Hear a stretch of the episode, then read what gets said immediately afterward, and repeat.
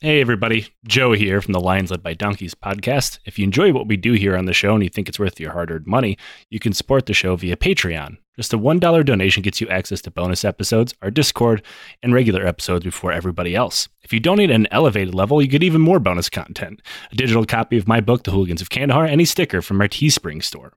Our show will always be ad free and is totally supporter driven. We use that money to pay our bills, buy research materials that make this show possible, and support charities like the Kurdish Red Crescent, the Flint Water Fund, and the Halo Trust. Consider joining the Legion of the Old Crow today. And now back to the show.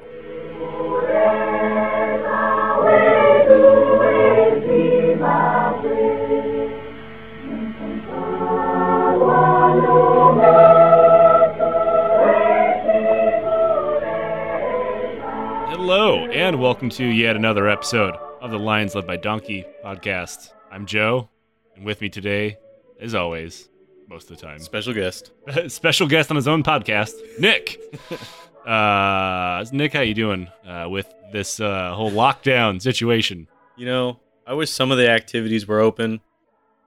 You don't feel like uh, I don't know protesting because you can't go to Applebee's or whatever? No, I, I don't even go out. It's more of hiking. I guess I can see that as a, but you know, whatever. You I know, don't mind. there. I don't have any hobbies that like I legitimately risk my life to do. Right. uh, I don't know. Maybe I'm just spoiled when I say that because I have a pretty decently equipped garage gym, I was hurting for a little bit. and I don't know. I work from my house anyway, so I really don't fucking care. Um, honestly, the only thing I'm really happy about is uh, is a pandemic makes my already shut-in lifestyle uh, socially acceptable, which is nice. Yeah. Uh, so Nick, uh, I brought you on the show today, and I gave you a little warning as as our as our podcast reenactor representative uh, or outreach coordinator, if I was to give you a really bad official title. Now we're talking about Rhodesia. Yeah. Now, in your commu- former community, uh, the, the community that I force you to represent on, a, on occasion, you're familiar with Rhodesia Yeah. and the people it attracts. People have a weird obsession with it. I mean, you're. I'm gonna say most rune reenactors are white guys. Yeah. Like not stretched there. Have you ever seen any black guys uh, uh, uh, play Rhodesia? No. I would imagine not. Uh, and we are going to Mexicans. Yeah, yeah. That uh, that doesn't surprise me too much. Um, uh, just because, like you you said before, you knew a Mexican guy who dressed up as the Waffen SS. Uh, I was gonna say maybe like the first thing that comes to my mind, and it's pretty um, it's pretty new. Well, It's just like I don't know, white dudes in booty shorts carrying like baby shit green uh, I, I FNFALs. think that's what their obsession is. That's all I saw with it. Is the aesthetic. I think that that's what theirs may have been. I, I'm- I never dove deep into it. I'm glad that you brought that up because we will talk about why that aesthetic is kind of fucking dangerous. Um, Because my buddy wears that sh- those shorts on the reg. and you know, it's it's good that you bring that up uh, because, like, we're kind of talking about now is uh, there's a huge reenactment um, circle jerk on Rhodesia. Like, if you Google it and like image search it, now this is because there wasn't free press in Rhodesia. Um, but like 99% of the pictures that pop up are reenactors, Really? not pictures from the actual Bush War. Mm. which is you know what their war was called. Uh, it's just reenactors skulking around their local woods, pretending that they're taking part in a race war. Yeah. Um, now I may be kind of the, I guess, if I was to call anyone on the show, God, I just saw myself. I used to take pictures. oh yeah, in, like, do it for the woods. gram, Yeah. Doing race war for the gram. Oh, not that part.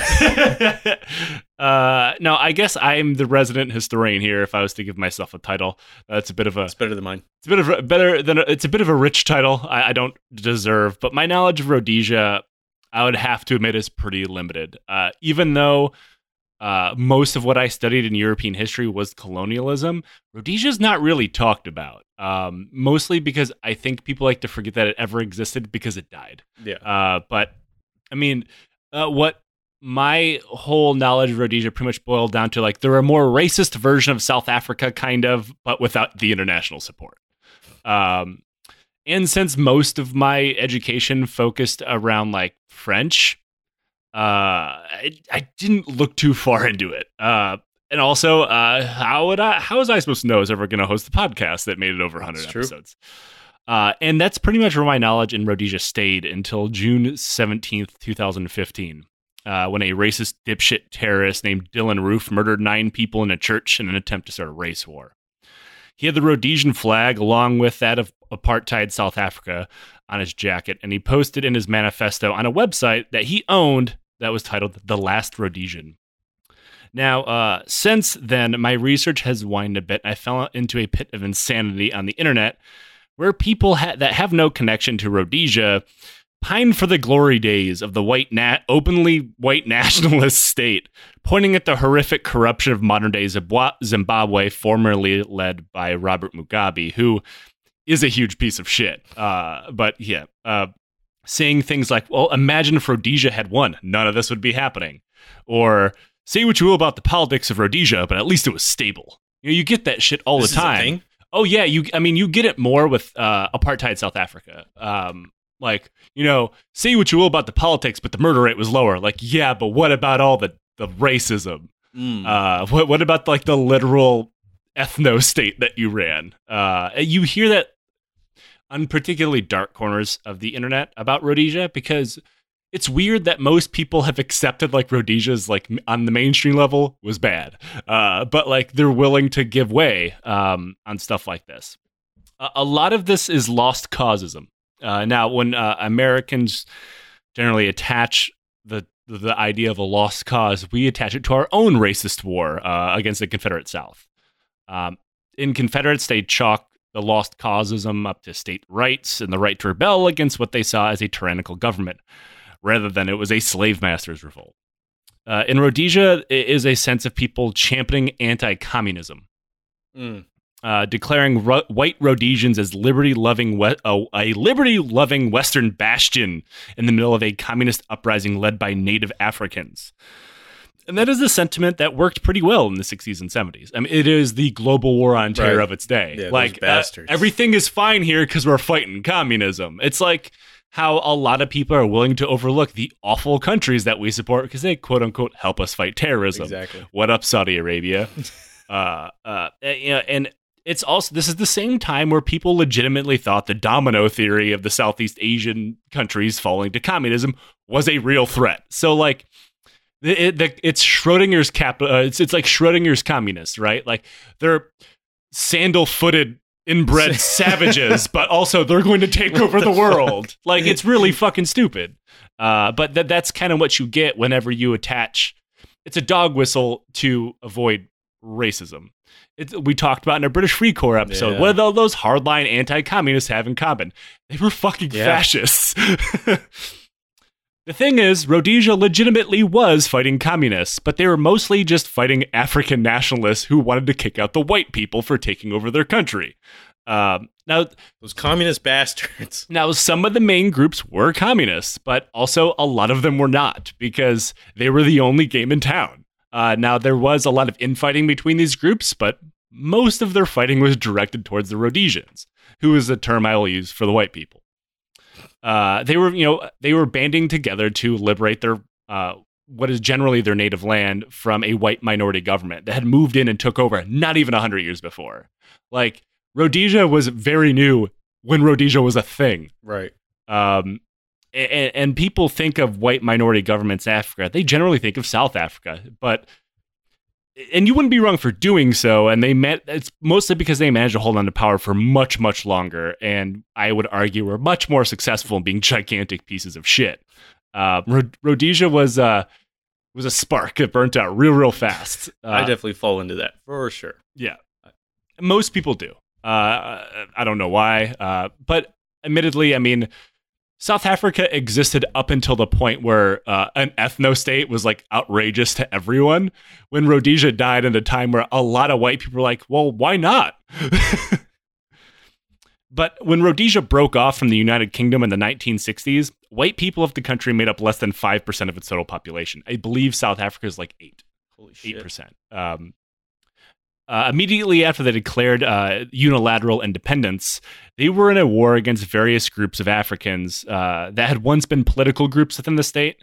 Uh, but as soon now, Rhodesia was pretty much a police state. Like there wasn't a whole lot of freedoms, even though they were technically a colony, and then like uh, had a little bit more independence.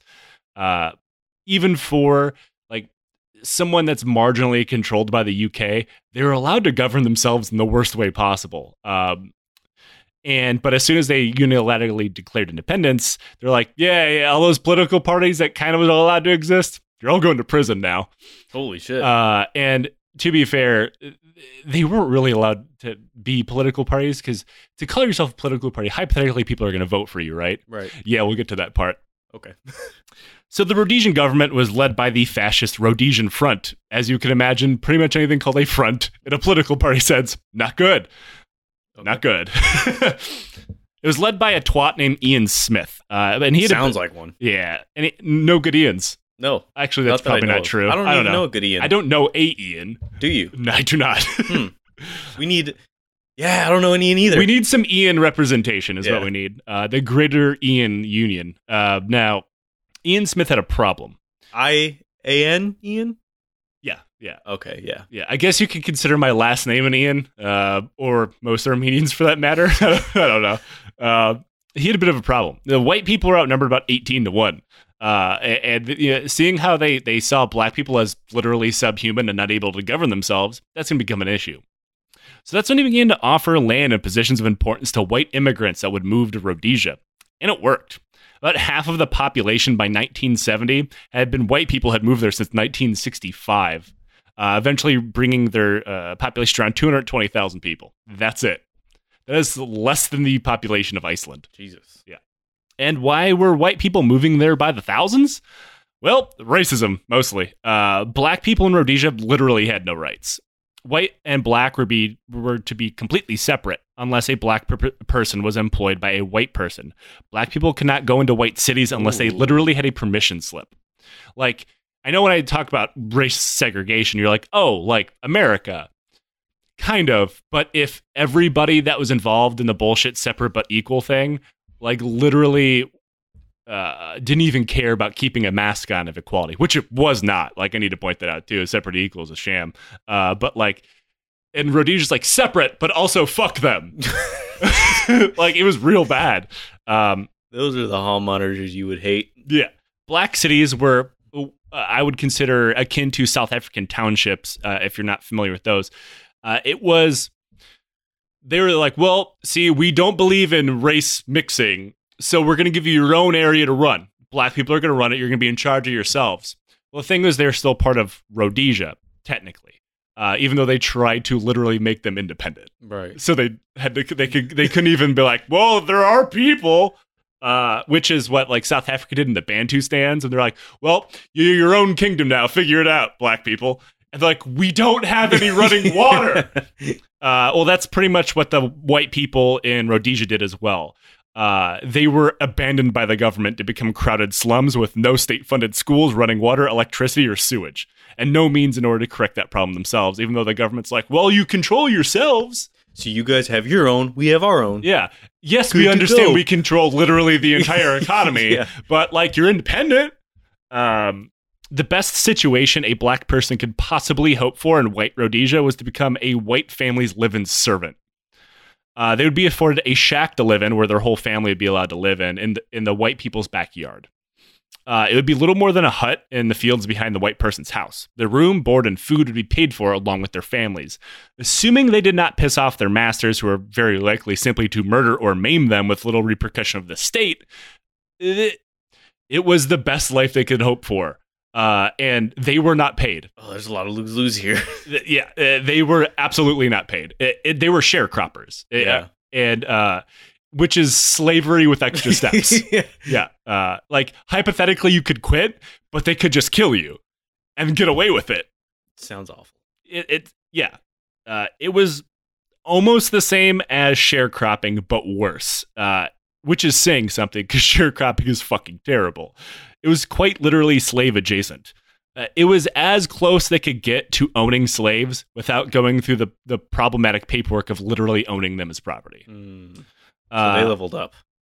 they went in hard uh and it's there was a uh, an account i had it in the script and then i cut it out because it's what this so this did start out as the history of rhodesia and as you can imagine that was a real motherfucker to do. And then I realized I didn't want to give Rhodesia that much attention. So I quickly cut it down to the subject we're talking about today. Uh, but there was a guy who um, his slave was his sorry his worker, uh, or as the Texas history books call them, migrant workers. uh, Shot in Texas. yeah, uh, one per episode. Um, were he was late for work, so uh, the the owner like beat the dog shit out of him, and like he went back to work and then left the next day. The next day he was late for work, so the owner killed him. Cool. Yeah, uh, he was arrested, uh, tried, and found innocent uh, because he cannot kill his own property. Hmm. Which I remind you, he was not legally property. Like slavery was technically illegal in Rhodesia, Right. but like it, it, it- the the the the jury was all white people because black people couldn't be on juries. Uh, and so they're like, "Well, he's not really my property, but come on." And the jury's like, "Yeah, good You point." got a good point. the, yeah. the, the defense is literally like, "Come on, I'm white," which is actually most white people's defense in America in 2020. Mm. Uh, now, that didn't stop right wing America from openly supporting and championing the Rhodesian cause. Uh, if you're thinking that America was going to escape this episode, you're very, very wrong.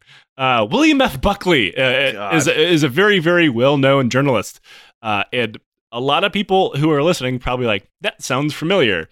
He helped organize a propaganda campaign called Friends of Rhodesian Independence and pumped out everything from think pieces to bumper stickers, which is entirely bankrolled by the Rhodesian government despite the fact that Rhodesia had sanctions in place making trading with them illegal. This is an open secret and was known at the time, but America's like, eh. you guys are kind of cool. The Rhodesian government straight up hired an American PR firm to, to do propaganda for them. Make our bumper stickers. It was probably McKinsey. Uh, now, there was also the American Rhodesian Association, which just helped Americans move to Rhodesia in case they thought 1960s America was not racist enough for them. Mm. Uh, this is also illegal, but nobody cared because Come on. racism. now, admittedly, if there was like like there's this thing called Galt's Gulch not that long ago where a whole bunch of stupid techno libertarians were going to go buy a, a plot of land in the middle of nowhere, and all the libertarians were going to go move out there and like kind of start a commune, but they couldn't call it a commune because that's communist. Uh, but they're going to start their own like uh, capitalist paradise, right? I support that because they bought that land. Sure, it's theirs, and they're all going to go there and just probably die of diphtheria or something. Um, this, I'm like, well, we're getting rid of all the worst races possible in America, but then the, the black people in Rhodesia have to deal with them. Now I'm conflicted. like, just don't let them go. Like, you know what? If you're that racist, we'll buy you a plot of land and say, let's call it Florida, and we'll just send you there. Uh, You spend your last days there. like all rich white Midwesterners, just move to Florida. Uh, and, and they kind of this PR firm knew what they were doing. Uh, it would have probably been safe for them just to lean into the anti-communist angle, like I talked about, but they didn't even bother saying like, uh, uh, so their their tagline was literally quote Black nationalists want to, want to destroy the power and privileges of the white man. Straight up, that's what they said Wow. and like a lot of people listen to that like we can't stand for that and they fucking move there i mean to be fair that sentence i totally support it. Black nationalists should destroy white privilege uh, uh, especially in africa. But like like that that tagline that was white people like they galvanized them together like we must defend these racists That that, we don't know. Go-to. it's like you can't ask this class of people to have solidarity for anybody except other pieces of shit. This message was taken and ran with by such groups as the Liberty Lobby, which is founded by a guy named Willis Carto. Now, Willis Carto is a guy we talked about in our Holocaust denial episode because he's a Holocaust denier and think Jews are pretty much the like the gene seed of evil in the human race. Uh, and also the John Birch Society, which uh, Alex Jones was a huge fan of. I've Uh, definitely heard of him. Oh God, yeah. Now these groups went so far as to support presidential candidates in America, uh, like to include spending money on them, which again, illegal. Foreign organizations cannot spend money on American politics. Nobody cared. Of course, the person they decided to support was noted segregationist George Wallace, who famously said, "Segregation now, segregation forever." Jesus. because they thought if he won, he would recognize Rhodesia and use the Rhode- and use the, the Rhodesian blueprint to quote solve America's Negro problem. Yeah, they openly talked about that. Like uh, the Rhodesians, like we understand that uh, you're really into separating the races. What if you just killed them? That's what we do. Huh. Uh, I I will give them points for not calling it America's Negro question. I guess even they were uh, above making a Holocaust uh, connection, So, uh, it- or not, because it turns out you do not, in fact, have to hand it to the white nationalists. um, now, white right wing uh, uh, American politics was pretty furious that the U.S. government was not supporting Rhodesia in its fight against communism, which, to its credit, even the CIA stayed out of it. what? Yes, I was They were like, fucking "Whoa." shocked.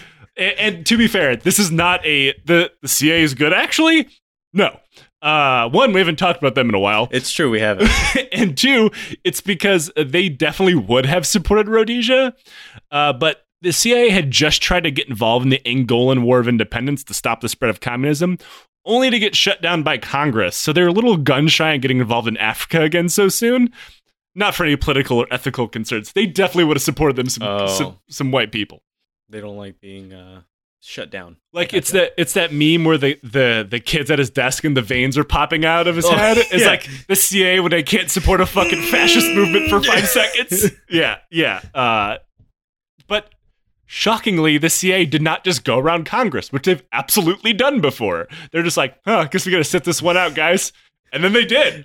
I'm literally baffled. I'm waiting for someone to email me like, "Oh yeah, well, what about this?" and then completely prove me wrong. And I hope you do, because I hate saying nice things about the CIA. I'm not fucking John Krasinski, and my my paycheck doesn't pay, doesn't like depend on that. Uh, Jack Ryan. this attitude was not limited to America, and actually, I have to say that pretty much every white English speaking country loved them some Rhodesia, as long as you weren't the government. Uh, the government was not so hot on them.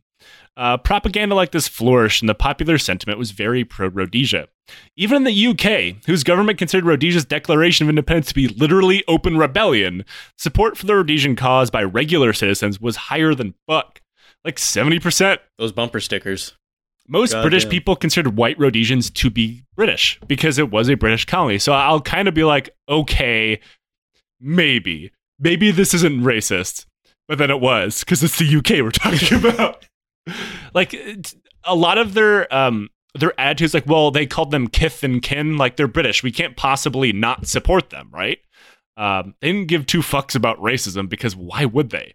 Uh, while all this is going on, the British were dealing with some pretty serious racial politics of their own. Now, a Tory campaign in West Midlands uh, for Parliament successfully exploited racial discrimination to the extent that Minister of Parliament Peter Griffiths literally got elected on the slogan of "quote If you want an Edward for a neighbor, vote Labour."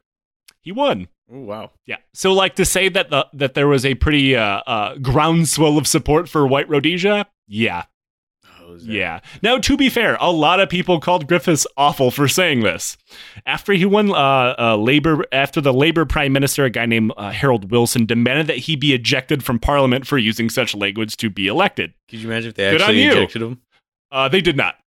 Uh, he said that Griffiths should be treated as a leper. Uh, the Tories walked out instead of condemning a racist within their ranks, and even several Labour ministers of Parliament scolding the Prime Minister for insulting lepers, for comparing him to the racist. Nothing happened. He, he, he kept his job. Yep. I imagine. Yeah. Everybody we talk about just fucking nothing ever happens. we rarely talk about good people. No. uh, yeah. Uh, now, I br- I bring that up about British politics because uh, they did consider what the Rhodesia did to be rebellion. Like the government was like they're in rebellion against the crown, uh, but they did nothing about it except sanctions um, Hmm. because they knew there'd be absolutely no support for them to like roll tanks into Salisbury. It just wasn't going to fucking happen. Uh, these feelings were so strong that the UK government was pretty sure that even though Rhodesia had rebelled, they did not think that their military would be able to bring them under control. This is not because they were not powerful enough, simply because their military leaders would just refuse to do it. there was like there's rumors that um like several high-ranking British military officers just like we won't do it. Just cuz. I mean, they're British. It's true. I mean, they didn't have the same feelings about Ireland. Uh, oh clearly, uh, which means that they're like, hmm, uh, they have ra- they have racist rebels in one hand and like people they that, the scale. people Like- that just want to be considered human. They're like, uh, we're going Rhodesia on this one, y'all. Even though literally the entire world demanded that the UK use its military to bring them back under control, which includes the USSR and the US both going, you should get, bring them under control. Like it's those one times that it's like that meme. Where it's like, fuck, the worst person you know has a good point. Yeah. For once, communism and capitalism, like, yo, fuck Rhodesia. Now, obviously, the Soviet Union wanted the, the communist rebels to win because they were helping I them fight yeah. the Rhodesians, but like also like but still good. Yeah. Like for once, after like you have to hand it to the Soviet Union. yes. yes, well done, guys. Uh, fuck Rhodesia. Now, only about 22% of the British public support using military force to bring down the white nationalist fiefdom that was actually still soaring allegiance to the British Queen. Their uni- their unilateral declaration of independence was really fucking weird because they really wanted to be part of the Commonwealth, even though the Commonwealth did not want them to be a country. Um, they had this thing where um, because of the South Africa situation, because you know South Africa had been part of the UK as well. You have to like, whoa, we cannot let another country that has a white minority government become independent. So like they refused to grant them independence uh, because of you know all the racism. Yeah. Uh, so they got around that by saying, well, we are independent from the British government, but we still swear allegiance to the Queen. Her na- her face was still on the money. They really, it's like really weird that they're like, we're totally part of the Commonwealth. And the Commonwealth's like, we really want you to go fuck yourself. no, it's weird. The government of, of the UK assumed that the entire world placing sanctions against them, which they did, would and, and they were surrounded by enemies, which they were. The Rhodesian government was just going to die in the fires of the war that started. Like they'll they're eventually going to run out of whatever goods they have, and they're, that'll be the end of Rhodesia. Uh, but there was no shortage of people who were willing to make sure that just wouldn't happen, and that includes some like really interesting arms and uh, sanctions busting, uh, like through shell companies and mostly just South Africa. South Africa just trucked military goods right over the border, You guys are cool. and uh, Namibia ha- was uh, under the control of Portugal at the time, uh, uh, and sorry, uh, Zambia, and uh, they were just like, well. Yeah, all right, we'll be friends too because we're all fighting pretty much the same groups. But then Portugal eventually lost that war, uh, and then they just another front of the Rhodesian War. Um, which brings us to our main topic. That was a huge intro, I know. And that is Americans fighting in Rhodesia because there is a few of Oh, them. yeah. First, I have to directly debunk a pretty pervasive thing that dominates the popular narrative about this topic. The idea that Vietnam War veterans jumping from like just jumping on a plane and becoming like high-paid mercenaries for Rhodesian I didn't government. know that.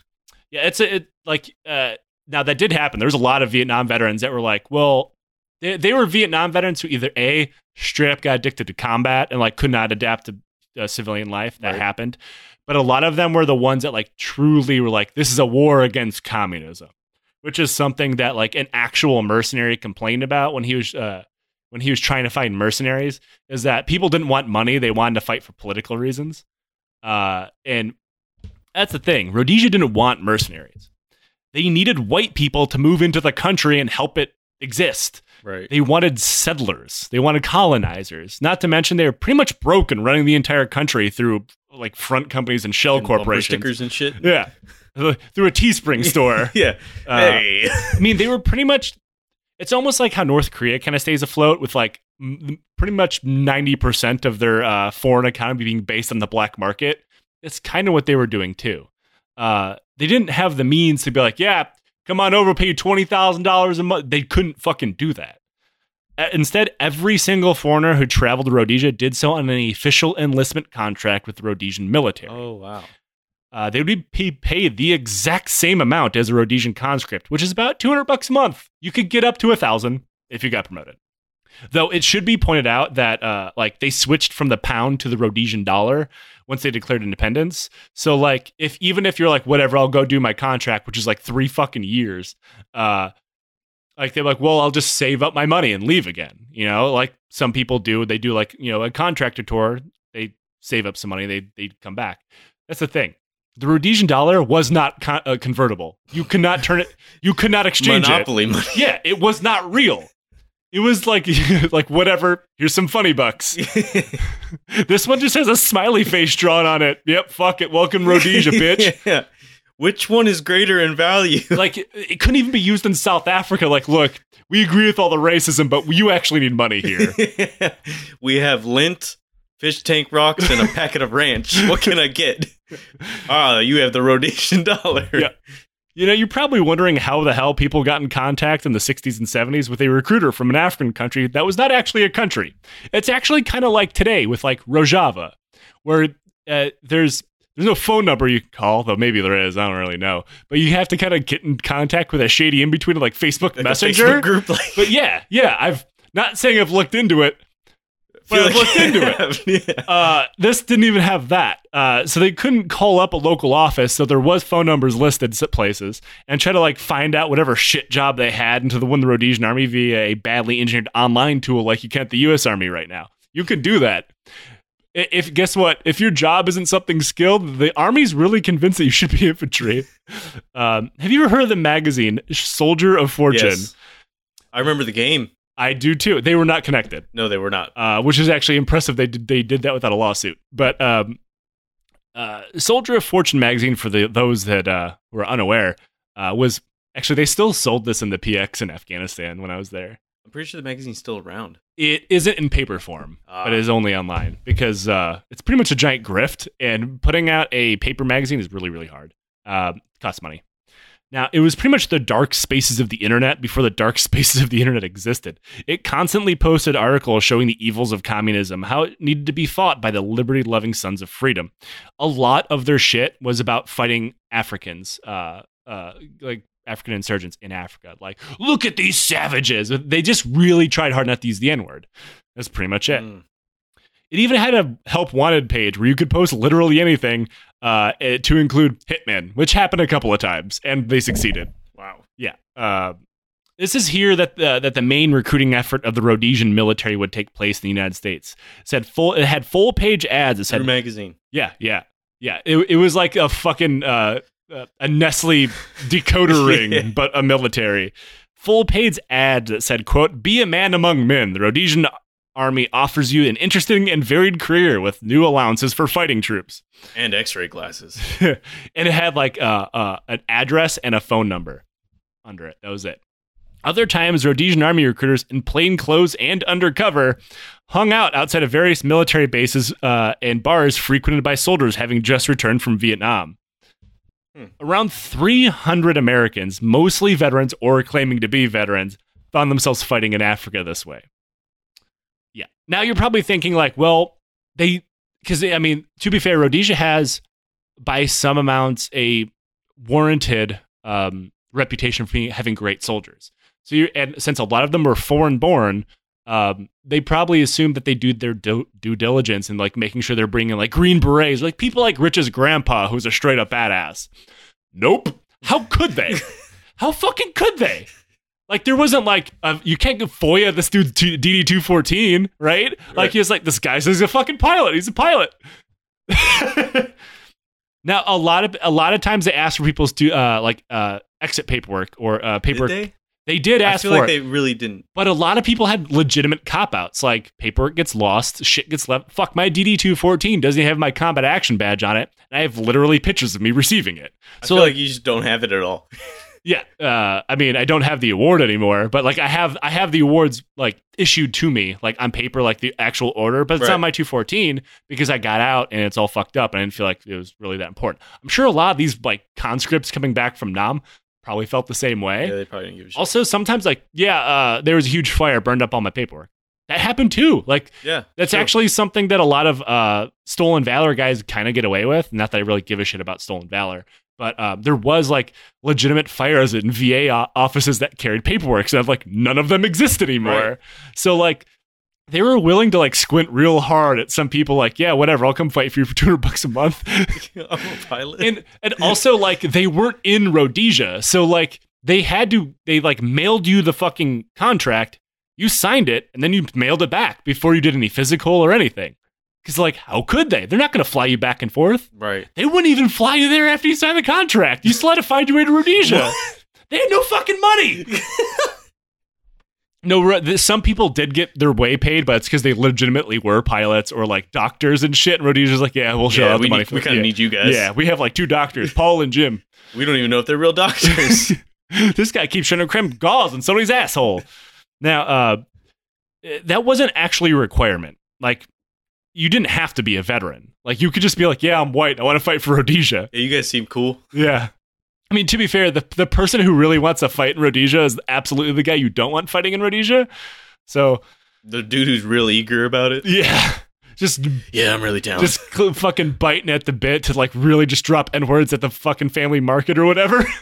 Um, to this day, people argue that the Rhodesian recruiters heavily scrutinize e- each applicant. And those tend to be people that think that like the Rhodesian fire forces were the most elite force that ever existed, when in reality, most of their um, their successes early in the war because the the African revolutionaries really didn't have their shit together. Uh, or like a lot of them literally didn't have guns at first. So like it's Mm. pretty fucking easy to kill a hundred of them at a time when they have like a Right. hatchet. like you a know. stick. Yeah, until like the pipelines opened up and like they started getting flooded with weapons, and Rhodesia was pretty much losing the entire time. So yeah, like there's firsthand accounts of Americans who were disqualified from service in the U.S. during the Vietnam War. Which remember we did Project Hundred Thousand, really fucking hard to go through there. Um, like they were blind in one eye or straight missing fingers. Like one guy went to uh, Rhodesia and was like blind and straight up 100 percent blind in nine. Like yeah, whatever. You only need one eye for a rifle. Fuck it. You're good. Yep. You check out. Now, if you're thinking the kind of people who would answer this call to service, who are you picturing? For the people going to Rhodesia? Yeah. Oh, obviously they got to be white. No ifs, ands, or buts. So there was black people in the Rhodesian military, but they could not be officers because, of course, not. No. Uh, but there, w- I could not find a single account of a black American going to Rhodesia to fight. Can you find a Mexican? I could not. Hmm. Now, let's go ahead and kill the rumor of the battle hardened American non vet fighting. Most were not veterans. Um, uh, statistics show that most of these guys were not veterans. Most were divorced or single, shocker. And the vast majority of them uh, that decided uh, that that decided to go quickly decide that this shit sucks and they left. One reporter noted in 1979 that quote the, ma- the majority found the routine just too rough to last more than a few months. The desertion rate against American citizens who had joined the Rhodesian army over the past two years is 80 percent. Jesus. well, I don't know what I would buy with my 200 Rhodesian dollars. Yeah, Probably nothing. a fucking plane ticket. Yeah. like, fuck, I can't buy anything with this. and most of them deserted just by running south to South Africa because it was a lot easier to be white there. Um, but some of them were diehards who did not desert, and still others died wearing Rhodesian colors. And let me say, they are exactly the type of people you expect them to be. These Americans became known as the Crippled Eagles. Now, it's a cutesy nickname that doesn't make a whole lot Doesn't of sense. sound like a good name. It's uh, it, they gave themselves the nickname, or a journalist gave them the nickname, because they believe that their abilities to fight communists were crippled due to the fact that the U.S. refused to get directly involved. So they're they're eagles of freedom, but slightly crippled because the government thinks they're too racist to help. Like an eagle with a bunch of crutches on him. well, their uh, their symbol was like an eagle with like a bandage wing. That would have been better with crutches or something. Yeah, yeah. broke dick eagle. Yeah. Yeah, broke dick eagles. That's what I should call us. I would call it that, but uh, SoundCloud really doesn't like when you swear in the titles. Ooh wee. Um, the first we'll talk about is a fun little piece of shit known named John Alan Coey. Now, Coey was not a vet. He was born in Ohio to a devout, devout Christian family. He was an Eagle Scout who went to Ohio State University while being part of the Marine Corps ROTC. Sounds like a dick. Huge fucking dick and nerd. Dick nerd. Uh, he taught Sunday school in his free time in his nearby church, and he seemed to be Uh, he seemed to be a uh, the most normal person from Ohio I think we've ever talked about about that. He graduated college. He decided he decided that he couldn't join the Marines because he became disillusioned with the Vietnam War. Not for any good reason, mind you. He's confused of why America could simply not win it and why they weren't nuking them. this guy. He came to believe it was because the US government had become infiltrated by godless communists and Jews who meant to bring the US down so we'd take it over in a totalitarian This world, one world sucks. government. Oh my god. So the day after he graduated, he jumped on a plane and joined the Rhodesian government in 1972. These guys have their pants on right. Now, Coey thought himself to be a modern day crusader, thinking God meant for him to go to Rhodesia and fight. I'm assuming God, uh, Coey's God was really comfortable in using the N word. Uh, because there's one thing I remember Jesus saying is, "Go forth and kill black people." Mm, yes. Yeah, that's the Jesus I remember. I remember. that scripture. Yeah. Coey joined the Special Air Service of the Rhodesian Special Forces. He did well and graduated on time, eventually being selected for officers training. During this time, he selected an Afrikaans name, Johan Coetzee, so he could write political pieces for various newspapers in both Rhodesia and South Africa. He's literally an opinion column writer while fighting a race war. The New York Times would be all over this guy. The Washington Post, like, how quick can you get to New York? he he eventually wrote a piece on the failures of American anti-communism that was apparently so right-wing, which I could not find a copy of this, by the way, that he was seen as an extremist by the Rhodesian government. Really? and he was kicked out of officers training. Holy shit. He was too much of a fascist for a fascist government. Whoa, you're kind of hardcore, guy. Also, like his anti uh, uh, Jewish stuff, his anti Semitism was like not something that Rhodesia really bought into. So they're like, whoa, too much for us, chap. Now, demoted uh, to being a regular trooper, he went on one mission and was told that he would not be going on another because his com- his commander said, "quote He was not worth it." wow. he was moved to a different unit and apparently did pretty well, though everyone seemed to hate him for being an uptight religious nerd. Imagine you're like, finally, I got to the land of my people, and they fucking hate you. You suck. Just in the back all the time. and, and a group full of fucking racists, they don't like him. It's amazing. He was so much of a They fascist put him on the fucking bench. Give me water. Im- Imagine flying around the world to join a white ethno state like you've always dreamed of, and you get put on the fucking B team. Imagine Fuck that guy. he's such a fascist that the, the racist white nationalist government said you went too far and making the uh, and are such a fucking dweeb that the rest of the white nationalists think you suck too. just tried too hard. he's, a, he's a tryhard. Yeah. Now he he became a medic. Uh, Ooh. which uh, like he he ended up writing a book which I did read and it's terrible. Really? Yeah, uh, we'll, we'll get to that part, but uh, What's it called?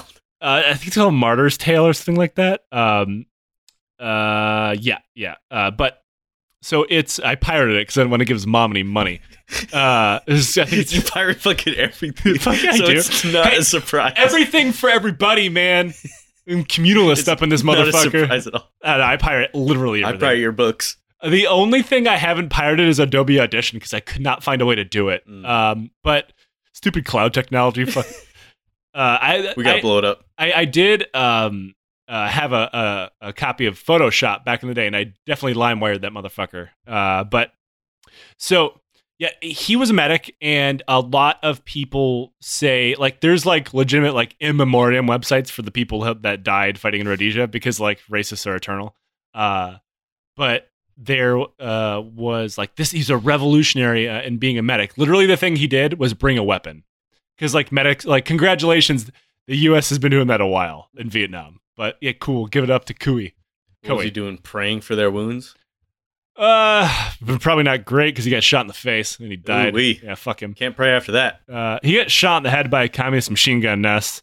Uh, but uh, in his diary, which is what ended up becoming his book, he wrote a lengthy entries on why he supported the use of biological, chemical, and psychoactive weapons in the black population, as well as starving them to death. Notice I said population, not the communist fighters. Right. he just meant on Holy black people. shit.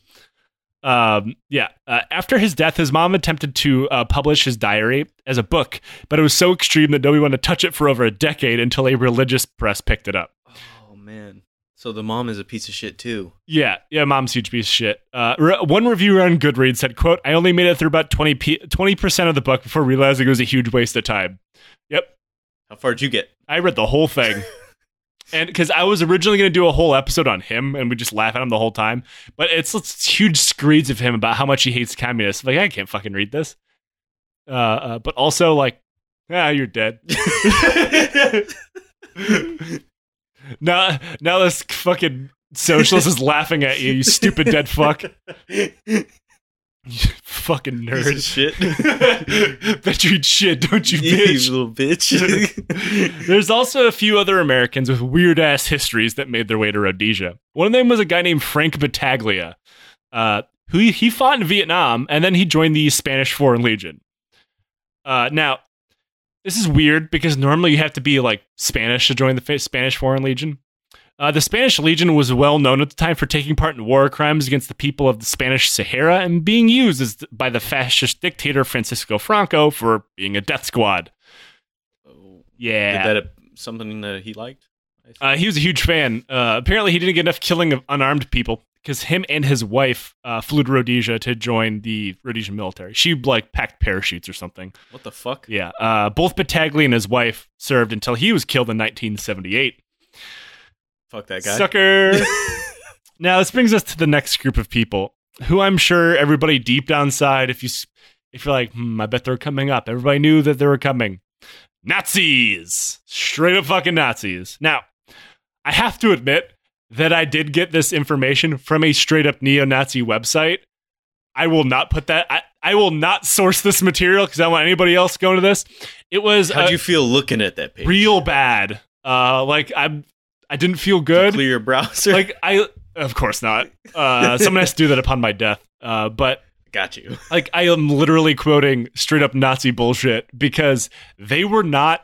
Well, one, they're not upset that they're Nazis because No. like they're literally wearing armbands and marching through the street back then, and that you know, like good thing that doesn't happen anymore. Yeah, Um, they're kind of proud of that shit, I guess. Yeah, uh, and two, like they were really, really happy with that. Like someone went and fought, multiple people went and fought in Rhodesia. So like, I have no reason to believe they're lying. like, they would be really happy about this. Uh, so one of them is a little bit close to home. That's a guy named Harold Covington. Is he from Michigan? He's from Bremerton, Washington Oh, we. about 45 minutes from this house. Yep. Uh, he was he was um, from a group called the National Socialist White People's Party. Yeah, uh, you don't have to put white You people yeah. in a national. So we we It's- know that It's already there. It's fucking assumed. Uh, it's like you don't have to put Jeffrey Epstein's picture in like in the middle of the Democratic emblem. We know. Uh, now he was the founder of the National Front. Remember how I said front always bad, Yeah. bad again. Uh, it's a shitty Nazi website. He joined the American Army in 1971 and discharged two years later. We can assume for bad reasons. I couldn't find any reason why. Uh, after which he took his hate world tour to South Africa. But he saw himself as something of a revolutionary leader. Like he had to be like South Africa just kind of existed. There, there didn't want to be time for his bullshit. So he hopped over the border to Rhodesia, where he claims to have joined the military. But no record of that exists. And I have to tell you that there's exhaustive records about people who served in the Rhodesian military. So he's stolen valor as well. Yes. Uh, and nobody has ever claimed to see him in uniform, and his combat records, which he could never stop talking about, are seemingly non existent. Hmm.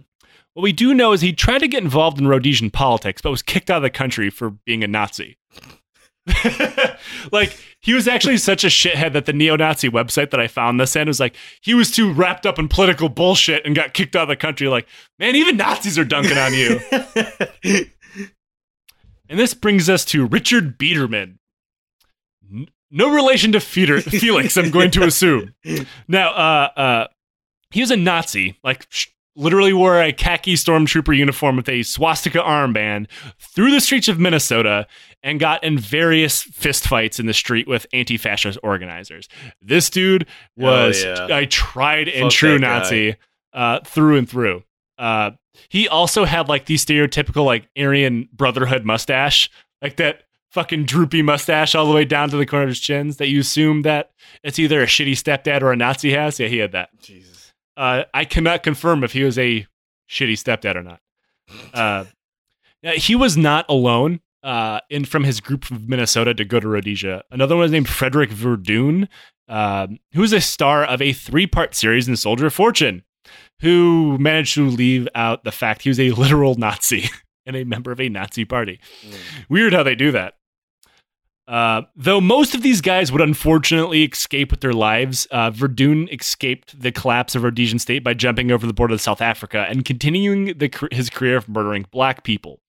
Several of Verdun's soldiers in South Africa were British National Front members.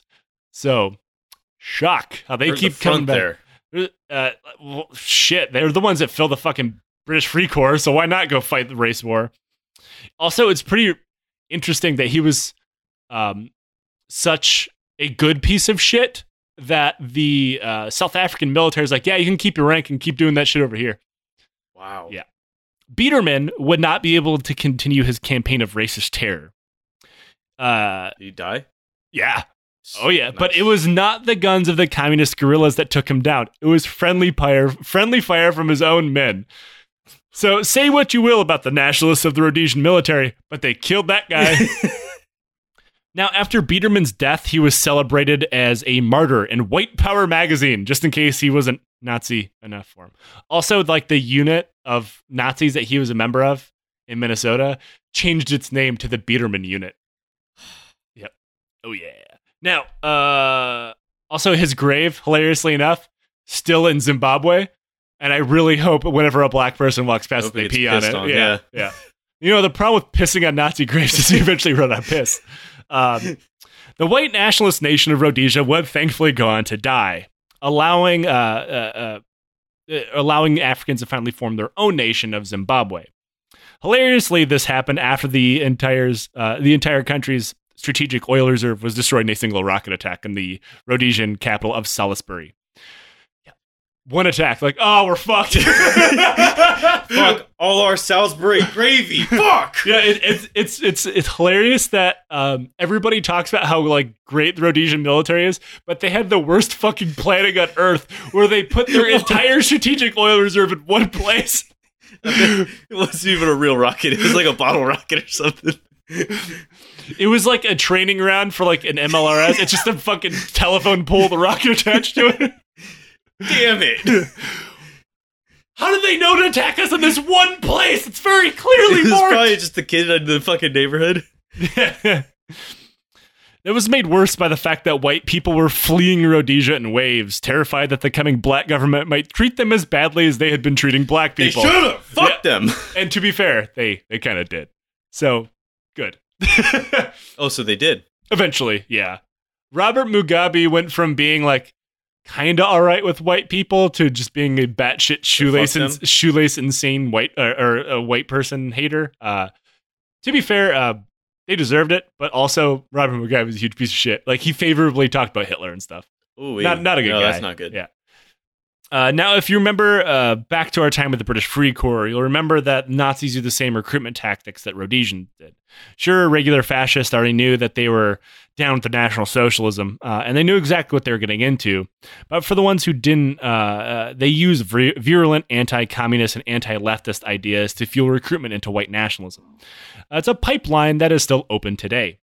Eventually, you'll see someone champion the lost cause of the Rhodesian whites and it will come in various different shapes. Just pull up YouTube. Uh, look at most uh, FN FAL uh, uh, videos on the uh, uh, on just like their use in war. I, I it's going to be the Rhodesian one. I honestly wanted one just because it won the Falklands. That was my biggest. It's a cool thing. rifle. Yeah, but mine was because of the Falklands, not because of this shit. Yeah, uh, and it's always painted that Rhodesian green. Yeah, that, Um, with that shit yellow. And it's funny. I really like Forgotten Weapons with Gun Jesus. Oh yeah, uh, that dude's cool. he because the Rhodesians did make some minor changes to the to the FAL.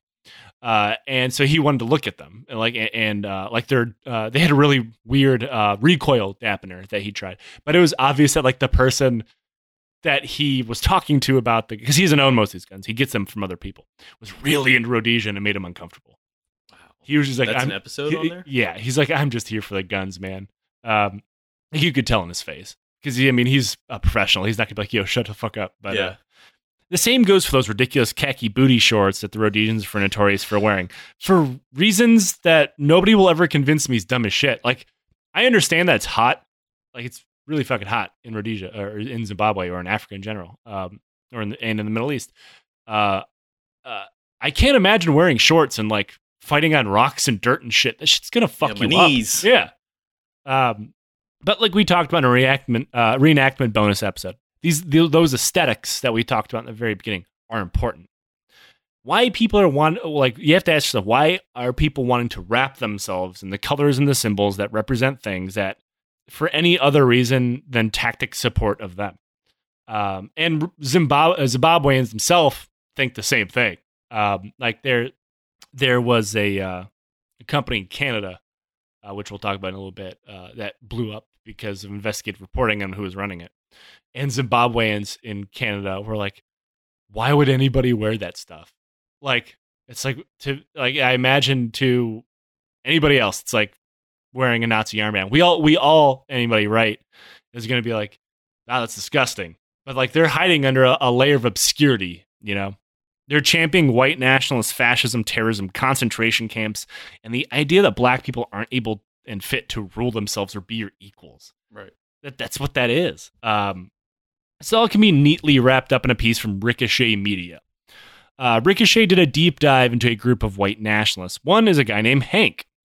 Hank runs Fire Force Ventures, a web store that sells Rhodesian military surplus and reproductions. Uh, the three people that ran the company were all members of the Canadian Armed Forces, which is why this ended up being such a big thing. Like, oh, fuck, we got racist in here. Just in case you think that this is for people like Hank who are just into military history, he was interviewed on a white nationalist podcast uh, that no longer exists and I will not name uh, uh, about why he runs this stuff. He said, quote, if you're into politics, get a flag. Because normies don't know what this flag means, the Rhodesian flag. He knows exactly what he's selling. Yeah. Uh, so how you feel about all those reenactors that you knew now? Oh man. At first, I was like, "Oh yeah, yeah, you're into the aesthetics," because they were like, "Oh, these fucking cool shorts," and they they're always into the camo and whatnot.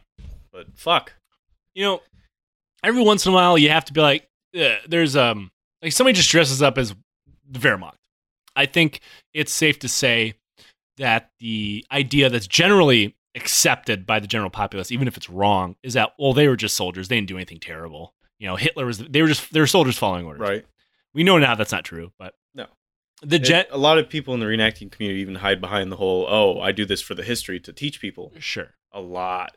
uh, but it's hard. There's every once in a while there's symbols that come out that are you irrefutably like what they stand for. That is, you know, the the death's head, the SS, Ooh, I have good stories about that. um, uh, and the Rhodesian flag, uh, and South, apartheid South Africa flag. Like Dylann Roof wore those symbols for a reason. He knows what those are, um, and you, there, it's hard to.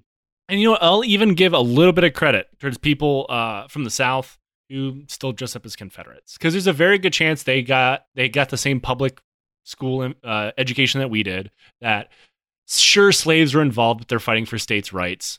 You know, and you know, my great great grandpappy or whatever wore gray, so you know, I respect his service or whatever other mental gymnastics they have to bend themselves to because there's a good chance that they're not going to actively go look into the fact of why their great grandparents or great great grandparents were kind of pieces of shit. yeah, I mean, most people don't want to do that. And there and who goes out and educates themselves further on history when you don't need it? You know, um listens to this podcast anyway. Uh now um but yeah, that's there's certain leeways you give to some things and this isn't one of them. right. Uh unless you're gun Jesus on your channel and you just want to test out that fucking weird Rhodesian recoil dampening device, which by the way, did work. Uh it's like a weird flashcard thing I've never seen before. Uh, like you're like, I'll have huh, to watch that one. huh, that worked. And he moves on. Like, cause like it's something that never popped up again. Like Right. nobody else ever tried to use it. Um, or if you're talking about like how they used V-shaped hulls against IEDs, like first time that's really ever happened. Cool, you know. But then it's like you end up falling into like certain wormholes and like why the National Front was right. Like, oh, I've gone too deep. Ooh-wee. Yeah, yeah. Uh, It's it's weird. I think that's something that comes with there's certain historical boogeymen that like people in the reenactment community fall for, and I think that's one of them. And that's something that I don't know. People in the John Birch Society probably agree on. I don't know. Ugh. Um, It almost makes me want to ask, like, "Hey, what's your obsession with Rhodesia?" Because I've, mhm. yeah, It's a fair thing to ask. Like, you do realize that this is all bad, right? now now I'm really curious. It's like you can accept that, like, uh, that a an army that we can all as correctly assume are fighting for the wrong reasons. Like, we can be like, okay, you got to give to them. They they're a good army, but this is, they're still bad. Right. It's like talking about like people like Otto Skorzeny or something like that. Like, dude was legitimate, like mad genius type military person, but he's a fucking Nazi. Fuck him. I mean, that's how I feel about people like Heinz Guderian Yeah. or you know, eh, I'm a tank guy. You're going to read about Heinz Guderian, but also like fuck him, he's a Nazi. It's people that get too much into it and too far into the weeds on this shit that like they kind of lose they lose the thread of why they're bad because like they re- it's weird because it's like well I respect this one thing about him so all in all he can't be that bad of a person. Yeah. Yeah. Yeah.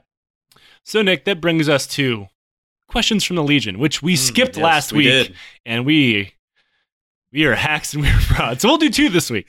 Um, uh, so the first one is, uh, what is your favorite Total War game? Because we both Ooh. fucking love Total War games. Mine is definitely Shogun 2. In all honesty, I, I enjoyed Napoleon Total War. I really liked Empire. I liked Empire, but somehow Napoleon Total War just caught me. I don't know why. Uh, they almost seemed like the same game. They weren't, but Napoleon just got me. Yeah, and I probably would like Empire a lot more if it had the gameplay of Shogun 2, because like Empire's units all kind of See, I never suck. played Shogun. Shogun 2 is really good. Shogun 1 is well, aged terribly. You probably won't enjoy it too much. Um, I haven't played any of the Warhammer ones. I'm I'm a 40k Warhammer guy. I'm not a, a, a ye old Warhammer, uh, Mm. Warhammer guy, so I probably wouldn't enjoy it too much. So I haven't. I haven't played uh, the Three Kingdoms one, even though I really fucking want to, because my computer's a goddamn potato. Um, I really want to play it though. Uh, our second question from the Legion is How would you, or what advice would you give someone um, who's uh, planning on joining the military? What advice would Don't give them? Join the yeah, military? that's honestly would be mine. Uh, now I understand that if you're like us and you're trying to get out of like a shitty hometown with like no prospects, like I'm never gonna hate anybody for doing that. Um, and nobody else should either. No, Uh, if you look down on somebody for finding a way out of a shitty life circumstance that you probably don't understand, you're probably a bad you're person. Uh, but also, if you are that person, you should know that the military doesn't give a fuck about you, and you should do everything in your power to take everything you can from the military and get Mhm. out as soon as possible. It only takes three and a half years to get your GI Bill, man. get, It's get a nice cushy job that's going to teach you a skill. Uh, no, nobody's hi- hiring fucking tank crewmen. Trust me, I can tell you. You know, uh, use your fucking t- tuition assistance while you're in. Get your di- everything. yeah, get everything you can and get the fuck out. Like this isn't a career, man. Unless you're already in fucking 12 years, get out. the only thing that will happen for you at 20 years is you're going to get a pension that's not even your whole paycheck No, and your knees and back are going to be fucked. And then you're going to get out and you're going to try to get a job doing something else and guess what? You're going to be starting all the way from ground zero cuz nobody gives a shit about your experience as an enlisted person it's true. officers can normally like segue into some bullshit middle management role, but nobody cares that you were a sergeant. Yeah, so take those stickers off your the back of your car. yeah, if you have your entire ERB on the back window of your car, I'm going to assume if I worked with you, I would have hated you. I assume that every time I go into a parking lot, I go, "Oh fuck, That one guy of these, sucks. one of That these guy guys." It's always a guy. That guy sucks. Yep. That guy sucks. Well, everybody, uh, thank you for joining us this week on um, our journeys How through much hate are we going to get on this that one? Uh, probably not a lot. I assume it's a. I mean, I, uh, frequent guest on the show, Francis, is a good example of hell of a way to die. He's only in because he's close to retire. I would do the same thing. I, I was actually kind of dumb for getting out when I did because I was at 10 years. Like, but uh, you're at the 50% point. 10 years is a long fucking time. It is. And I hated the goddamn military. So I'm like, I do, if I do another 10 years, I will shoot myself. I need to get out. You were broken. I also, yeah, I was walking with a cane at, at, at- for a, almost a year. Um, I couldn't sleep. Uh, yeah, I was I was a mess. Uh, but yeah, I couldn't do another ten years. I would rather do ten years in fucking prison. Hmm. I mean, you get treated better. You still get told what to do, yeah, at least so at least yeah. that's there. Yeah, that's. Uh, do you ever watch a show uh, like Sixty Days In, or whatever it's Yeah, called? Where the people like the only people who ever do well are pe- are like veterans because they're like, I'm used to sitting around doing nothing and people yelling at me for no reason. I'm even used to the casual racism.